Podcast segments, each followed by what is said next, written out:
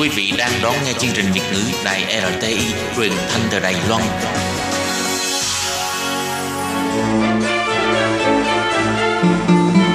Hoan nghênh quý vị và các bạn đến với chương mục Giờ hẹn các bạn với các nội dung phần tin vắn lao động nước ngoài, giới thiệu những thông tin có liên quan đến đời sống của lao động nước ngoài và trả lời thư của thính giả nghe đài do Thúy Anh và Khiết Nhi cùng thực hiện.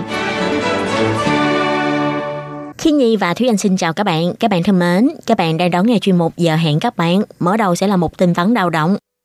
Trong phần tin vắn lao động của ngày hôm nay, Thúy Anh và Khiết Nhi xin mang đến cho các bạn hai thông tin như sau. Thông tin thứ nhất, thuyền viên đánh cá gần bờ thích hợp áp dụng điều 84 gạch 1 của luật lao động cơ bản. Thời gian làm việc mỗi ngày không được quá 14 tiếng và phải được nghỉ trên 10 tiếng. Thông tin thứ hai, nhiều vấn đề bất cập về nơi ở của lao động di trú, hàng tháng thành phố Đài Trung sẽ kiểm tra ngẫu nhiên hai ký túc xá bất kỳ. Và sau đây xin mời các bạn cùng đón nghe phần nội dung chi tiết của bản tin vắn ngày hôm nay. Vừa qua, Bộ Lao động Đài Loan đã đưa thuyền viên đánh cá gần bờ vào đối tượng thích hợp áp dụng điều 84 gạch 1 của luật lao động cơ bản. Gần đây, Phòng xã hội thành phố Cơ Long đã công bố tiêu chuẩn thẩm tra công việc nhận lương khoán Căn cứ theo hướng dẫn tham khảo về thời gian làm việc của thuyền viên đánh cá thuộc nhóm người lao động làm công việc đặc biệt trong Điều 84 gạch 1 của Luật Lao động cơ bản và mẫu biên bản thỏa thuận dành cho thuyền viên đánh cá thuộc nhóm người lao động thích hợp áp dụng Điều 84 gạch 1 của Luật Lao động cơ bản do Ủy ban Nông nghiệp đề ra. Thời gian làm việc mỗi ngày của người lao động không được vượt quá 14 tiếng. Thời gian nghỉ ngơi của thuyền viên trong mỗi 24 tiếng không được dưới 10 tiếng. Và trong đó phải có một khoảng thời gian nghỉ ngơi liên tục từ 6 tiếng trở lên. Để đảm bảo quyền lợi nghỉ lễ, nghỉ phép của thuyền viên, ngoài những ngày nghỉ toàn quốc được nghỉ có lương, mỗi 7 ngày phải ít nhất có một ngày nghỉ. Nếu phải làm việc trong ngày nghỉ do nhu cầu công việc, chủ thuê nên có sự điều chỉnh linh động, sắp xếp sao cho trong vòng 2 tuần có 2 ngày nghỉ. Do tính đặc thù của công việc, đối với người lao động thích hợp áp dụng điều 84 gạch 1 của luật lao động cơ bản, chủ thuê và người lao động được phép có những thỏa thuận riêng, không bị ràng buộc bởi quy định tại các điều 30, 32, 36, 37 và 49 của luật này. Theo đó không bị giới hạn thời gian làm việc 40 tiếng một tuần, kéo dài thời gian làm việc vân vân, nhưng vẫn phải tuân thủ theo một số quy định nhất định nhằm đảm bảo quyền lợi của người lao động.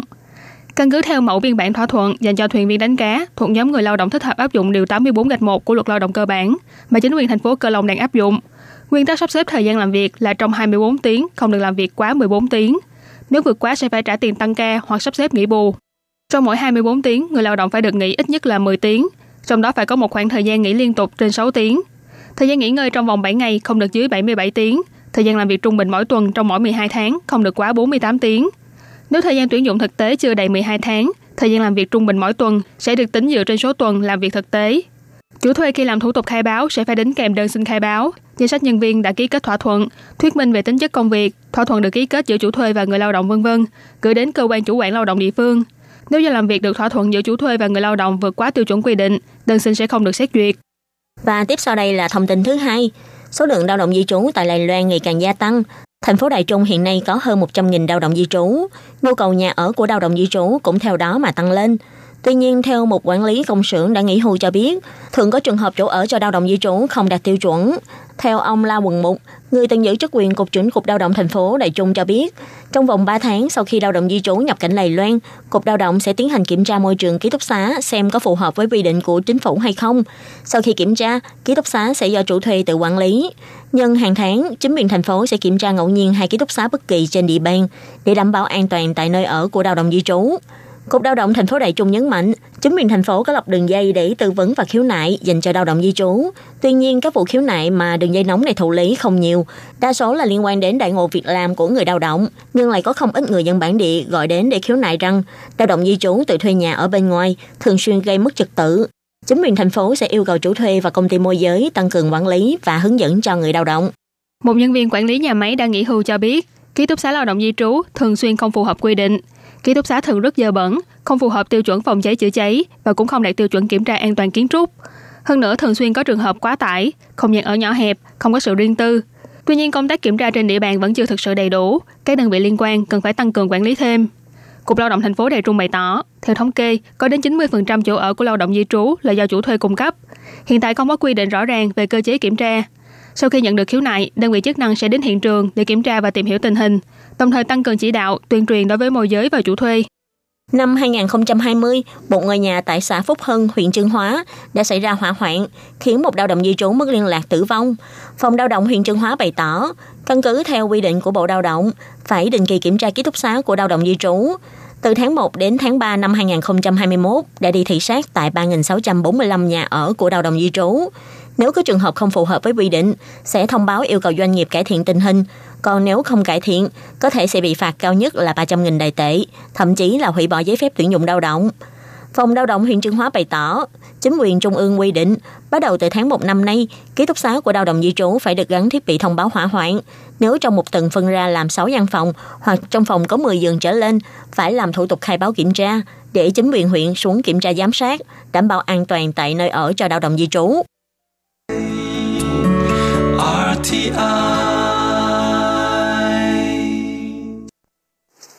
Trong thời gian phòng chống dịch, xin tránh những nơi đông người, mỗi người giữ khoảng cách an toàn khi giao tiếp. Trong phòng cách 1,5 mét, ngoài trời cách 1 mét. Khi tham gia giao thông công cộng, xin vui lòng phối hợp đeo khẩu trang. Bộ Lao động quan tâm bạn. RTI Các bạn thân mến, trong tuần trước thì Thúy Anh và Khí Nhi đã chia sẻ với các bạn một số những thông tin có liên quan đến cái quy định đó là không được sử dụng hoặc là buôn bán hoặc là có dính dáng địa đến ma túy tại Đài Loan đúng không?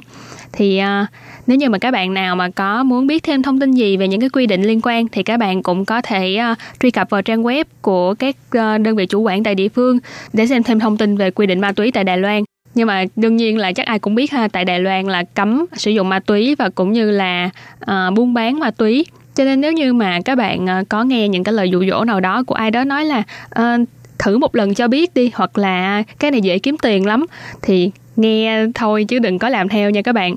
Làm theo là lỡ mà dính vào rồi là sẽ khó mà dứt ra và thậm chí là nếu như mà bị bắt được ấy là còn có thể là bị phạt rất là nặng. Không chỉ là phạt tiền không đâu mà còn là phạt tù nữa. Ừ, nói chung là phải chịu án hình sự vì cái ừ. hành động này ha. Cho nên là khi nhi nghĩ ờ, dù người ta dụ dỗ thế nào đi chăng nữa thì các bạn vẫn phải tỉnh táo ha. Ừ. và trong tuần này thì thúy anh và khiết nhi cũng xin tiếp tục chia sẻ với các bạn một số những quy định tại đài loan. Nhưng mà là thông qua cái hình thức đó là câu hỏi câu đầu tiên vừa hay là cái uh, chủ đề mà Thúy Anh gần đây đang rất là muốn nhắc nhở với các bạn lao động di trú tại Đài Loan. Đó là tại vì gần đây ấy, Thúy Anh đọc trên mạng Facebook thì thấy ừ. uh, có một số bạn lao động di trú tại Đài Loan họ để lại cái bình luận đó là uh, lao động công xưởng vào những ngày nghỉ còn có thể đi ra ngoài làm thêm. Ừ. thì Thúy Anh cảm thấy là cái này là một cái uh, ấn tượng và là một cái uh, quan niệm sai lầm của ừ. rất là nhiều bạn lao động di trú đang sinh sống và làm việc tại Đài Loan. Tại vì có rất là nhiều bạn tưởng đâu là ô tôi đến đây làm việc với tư cách là hợp pháp cho nên ngày cuối tuần tôi được nghỉ tôi muốn làm gì thì làm tôi tự ra ngoài kiếm thêm tiền cũng đâu có sao nhưng mà ừ. thật ra là nếu như mà lao động di trú đến làm việc tại Đài Loan mà làm công việc ngoài giấy phép được quy định của mình thì sẽ bị coi như là hành vi phạm pháp. Ừ, thì cũng giống như vừa rồi là Thúy Anh có nói ha, tức là uh, nhiều người cứ cho rằng là trong ngày nghỉ mình có thể đi làm thì cái đó là hợp pháp. Nhưng mà theo chính sách của Đài Loan á, người lao động di trú khi mà đến Đài Loan để làm việc á là với một cái ý nghĩa là hỗ trợ và bù đắp cho nguồn nhân lực thiếu thốn trong nước với nguyên tắc là không ảnh hưởng đến cơ hội làm việc của những người bản địa và do đó là trong luật dịch vụ việc làm đã có những cái quy định rất là nghiêm ngặt về việc là thuê mướn cũng như là quản lý người lao động nước ngoài nếu chủ thuê muốn thuê người nước ngoài đến làm việc thì phải xin giấy phép theo đúng quy trình và sau khi có những cái giấy phép hay là làm những cái thủ tục đăng ký của Bộ Lao động thì mới có thể tuyển dụng lao động di trú. Nếu chủ thuê mà chưa xin giấy phép thì người lao động di trú không được phép làm việc. Và còn với những cái người lao động nước ngoài đang làm việc cho chủ thuê đã đăng ký giấy phép lao động cho mình thì các bạn chỉ được làm công việc nằm trong phạm vi quy định trong giấy phép lao động mà Bộ Lao động đã cấp, và không được phép ra ngoài làm thêm công việc ở ngoài quy định của giấy phép lao động, trừ khi là các bạn đã làm thủ tục là chuyển đổi chủ thuê theo đúng như cái trình tự pháp luật. Và dù các bạn có làm cái thủ tục chuyển đổi chủ thuê đi chăng nữa, trên giấy phép tuyển dụng của các bạn cũng sẽ có quy định là các bạn chỉ được quyền có một chủ thuê mà thôi. Cho nên là ngoài cái thời gian mà các bạn đi làm chính thức ra, thì ờ, những cái thời gian khác các bạn đi làm cho một cái chủ thuê khác cũng là nằm ngoài phạm vi ờ, quy định của giấy phép tuyển dụng. Thì điều này là không hợp pháp. Ừ, nói đơn giản là nếu như mà các bạn đang làm việc cho một ờ, chủ thuê A, chủ thuê A cho phép bạn nghỉ hai ngày cuối tuần thứ bảy chủ nhật, nhưng mà bạn lại ờ, tận dụng hai ngày thứ bảy chủ nhật này nghĩ là ô mình cũng đâu có đi đâu chơi, mình rảnh rỗi thì mình đi kiếm thêm ở những cái ờ, cửa hàng hoặc hàng quán nhỏ nhỏ, kiếm thêm tiền qua ngày.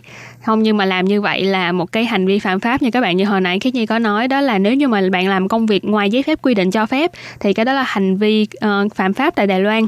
Và như vậy nếu như mà bị bắt được thì bạn sẽ bị như thế nào? Nếu như mà lao động di trú đi làm thêm bị tố giác hoặc là bị phát hiện thì chủ thuê của người lao động này đã vi phạm vào luật dịch vụ việc làm sẽ bị xử phạt từ 150.000 đại tệ cho đến 750.000 đại tệ và đồng thời bị hủy bỏ giấy phép thuê lao động người nước ngoài. Còn người lao động thì sẽ bị xử phạt từ 30.000 đại tệ cho đến 150.000 đại tệ, bị Bộ Lao động hủy bỏ giấy phép lao động và trục xuất về nước trong vòng 14 ngày có công văn hủy giấy phép. Hậu quả này các bạn có thể thấy là cực kỳ nghiêm trọng, tại vì vốn dĩ ban đầu các bạn tới đây với một cái uh, giấy phép hoàn toàn hợp lệ, thủ tục hợp lý. Mà tự nhiên các bạn vì ờ, muốn đi kiếm thêm vào hai ngày cuối tuần, vì muốn uh, có thêm một chút đỉnh tiền, cuối cùng lại khiến cho mình trở thành một người phạm pháp. Và rồi kết quả là bị uh, tước mất cái giấy phép hợp pháp của mình, sau đó là bị trục xuất về nước thì như vậy rất là không đáng. Cho nên nếu như mà có ai nói với các bạn là không sao đâu, cứ đi làm thêm đi, đi làm cuối tuần kiếm thêm chút tiền cũng có gì đâu. Mọi người đều làm như vậy mà. Nhưng mà thật ra là đây là hành vi phạm pháp nha các bạn. Nhớ là đừng có làm như vậy. Ừ. Và ngoài ra khiến Nhi cũng muốn nhắc nhở thêm với các bạn ha Trong thời gian mà chờ đổi chủ á, Thì trong thời gian này các bạn cũng không được phép đi làm thêm nha Tại vì uh, trong cái thời gian này là chúng ta chỉ là chờ đợi giấy phép để chuyển đổi chủ thuê thôi Chứ lúc đó là chưa có chủ thuê đứng ra để đăng ký cho bạn để đi làm Cho nên nếu như mà trong thời gian này các bạn cảm thấy là không có thu nhập Và các bạn cảm thấy lo lắng và uh, chạy đi làm thêm nhưng mà cái hành vi này cũng là vi phạm pháp luật vì lúc này là các bạn đang không có chủ thuê cũng không có cái giấy phép tuyển dụng hợp pháp thì các bạn không thể nào đi làm thêm được.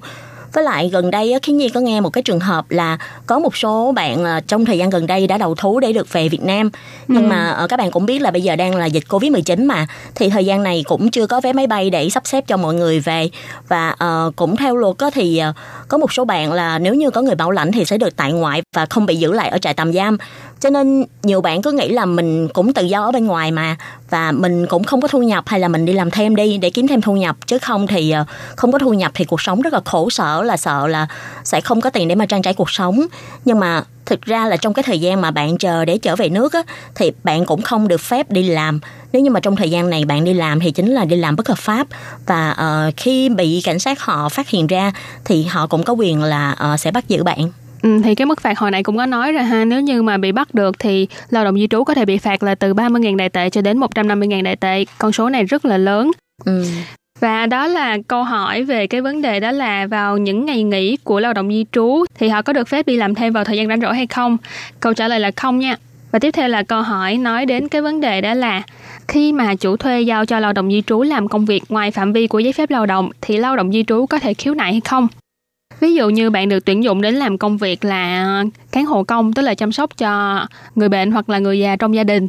Nhưng mà chủ thuê lại yêu cầu bạn làm những công việc của một giúp việc gia đình chẳng hạn như là chăm sóc cho cả gia đình nè hoặc là giặt giũ nấu cơm cho cả gia đình chủ thuê nè cái này đều là không có hợp lý mà công việc của bạn chỉ gói gọn trong cái việc đó là chăm sóc cho cái người cần được chăm sóc chẳng hạn như là người già hoặc là người bị bệnh ừ. một ví dụ khác là chẳng hạn như nếu như bạn được tuyển dụng để làm công việc là giúp việc gia đình nhưng mà chủ thuê lại yêu cầu bạn đi đến cửa hàng hoặc là cửa tiệm mà họ kinh doanh để mà phụ giúp trong cửa tiệm thì đây cũng là hành vi thuộc diện là yêu cầu bạn làm công việc ngoài phạm vi giấy phép lao động. Thì trong trường hợp này, các bạn có quyền khiếu nại. Ừ. Thì trong những cái trường hợp này á, các bạn có thể à, đề xuất trước với lại bên à, phía chủ thuê và phía bên à, công ty môi giới. Nếu như mà chủ thuê và công ty môi giới trong một cái thời hạn nhất định vẫn không có cải thiện thì các bạn có thể gọi điện thoại đến tổng đài 1955 để xin được trợ giúp hay là các bạn cũng có thể đến những các cơ quan chủ quản về lao động ở địa phương để mà xin được khiếu nại và trợ giúp. Thì trong những cái trường hợp này, Bộ Lao động có thể là sẽ hủy giấy phép tuyển dụng lao động của chủ thuê và có thể là sẽ sắp xếp để cho người lao động là có thể chuyển đổi chủ thuê. Ừ, thì uh, nếu như mà trong những cái trường hợp này thì các bạn uh, phải xử lý theo một cái quy trình như thế thì sẽ có lợi cho các bạn hơn. Cũng không nên vì cái vấn đề mà cả nể là sợ là mình nói ra mình sẽ bị mất công việc thì uh, phải gọi là chịu đựng một mình thì cái đó cũng sẽ ảnh hưởng đến quyền lợi của các bạn. Ừ. Cho nên nếu như mà các bạn ờ, gặp phải trường hợp đó là chủ thuê yêu cầu các bạn làm những công việc ngoài phạm vi cho phép của giấy phép lao động thì các bạn nhớ là các bạn có thể ờ, thứ nhất là thương lượng với chủ thuê. Nếu như mà chủ thuê vẫn không ờ, giải quyết, không có cải thiện thì bạn có thể tìm đến sự hỗ trợ của công ty môi giới. Và nếu như mà cả chủ thuê và công ty môi giới đều không thể nào giải quyết vấn đề này không có sửa đổi vấn đề này thì các bạn có thể kiến nghị lên các cơ quan chức trách có thẩm quyền cao hơn Chẳng hạn như các bạn có thể à, gọi điện đến đường dây nóng 1955 để xin hỗ trợ hoặc là kiện đến cục lao động của địa phương để mà họ có thể giải quyết. Ngoài ra, hồi nãy có nhắc đến cái trường hợp ví dụ đó là chủ thuê yêu cầu người lao động đi phụ giúp tại các ờ, cửa hàng hoặc là cửa tiệm mà họ kinh doanh. Thì trong trường hợp mà cho dù là người lao động đồng ý và tự nguyện đi giúp đỡ làm những công việc ngoài phạm vi công việc cho phép, thì thật ra trong trường hợp này chủ thuê vẫn bị xem là phạm pháp. Cho nên nó cũng giống như là câu hỏi đầu tiên mà chúng ta nói đến đó là người lao động di trú làm việc tại Đài Loan chỉ có thể làm những công việc được quy định trong giấy phép tuyển dụng và giấy phép lao động. Nếu như mà làm những công việc ngoài những cái giấy phép này cho phép thì các bạn đều sẽ bị liệt vào diện đó là làm trái quy định và phạm pháp, có thể đều sẽ bị phạt và thậm chí tệ nhất đó là bị trục xuất. Ừ. Và khiến gì cũng có thường xuyên nghe có trường hợp đó là có người được tuyển đến để làm kháng hộ công uh, chăm sóc cho một người nào đó ừ. nhưng mà cuối cùng là trong gia đình có thể lại có một người khác cũng cần chăm sóc ừ. và cuối cùng là có cái việc mà mượn kháng hộ công để đi chăm sóc cho một người khác ừ. thì trong trường hợp này mặc dù cũng là làm công việc là kháng hộ công nhưng mà lại chăm sóc cái người mà uh, ngoài quy định trong giấy phép lao động tại vì theo như khiến gì được biết đó là khi người ta đăng ký với lại bộ lao động để xin được tuyển dụng kháng hộ công á là phải có qua một cái sự đánh giá của cơ quan chủ quản ha chứ không phải là ai muốn muốn ờ, xin được tuyển dụng là có thể tuyển dụng người lao động di trú. Cho nên là uh, khi mà tuyển dụng là một người kháng hộ công chỉ là uh, để làm việc và để chăm sóc cho uh, cái người mà đứng ra để uh, xin được tuyển dụng thôi chứ ừ. không thể nào mà mượn kháng hộ công này để mà đi chăm sóc cho người khác và ừ. trong trường hợp này cũng là vi phạm đến uh, những cái quy định của bộ lao động thì kháng hộ công cũng giống như hồi nãy mình có nhắc đến là kháng hộ công có thể uh, đề nghị với lại chủ thuê hay là công ty môi giới và nếu như mà trong trường hợp vẫn không được giải quyết thì các bạn có thể khiếu nại với lại tổng đài 1955 hay là với cái đơn vị chủ quản lao động tại địa phương. Ừ, và tiếp sau đây là câu hỏi thứ ba. Câu hỏi thứ ba là nói về chủ thuê và môi giới có quyền được giữ hộ chiếu và thẻ cư trú dùm cho lao động di trú hay không? Cái câu này thì anh nghĩ là chắc nhiều bạn cũng có đáp án rồi ha tại cái vấn đề này ừ. thật ra mình đã nói rất là nhiều lần rồi. Đó ừ. là tại vì ờ, những cái chứng từ như là hộ chiếu này, thẻ cư trú này, thẻ bảo hiểm này, đó là những cái chứng từ cá nhân của mình không có bất kỳ ai có quyền được giữ dùm cho mình hết trừ khi là mình ủy thác. Nhưng mà thật ra là những cái chứng từ này tốt nhất là mình nên tự giữ chứ đừng có đưa cho ai hết. Tại vì ừ. nó đều có liên quan đến uh, nhân thân của mình. Và người ta giữ giùm mình là người ta có thể là sẽ lợi dụng nó để làm những cái việc mà mình không mong muốn.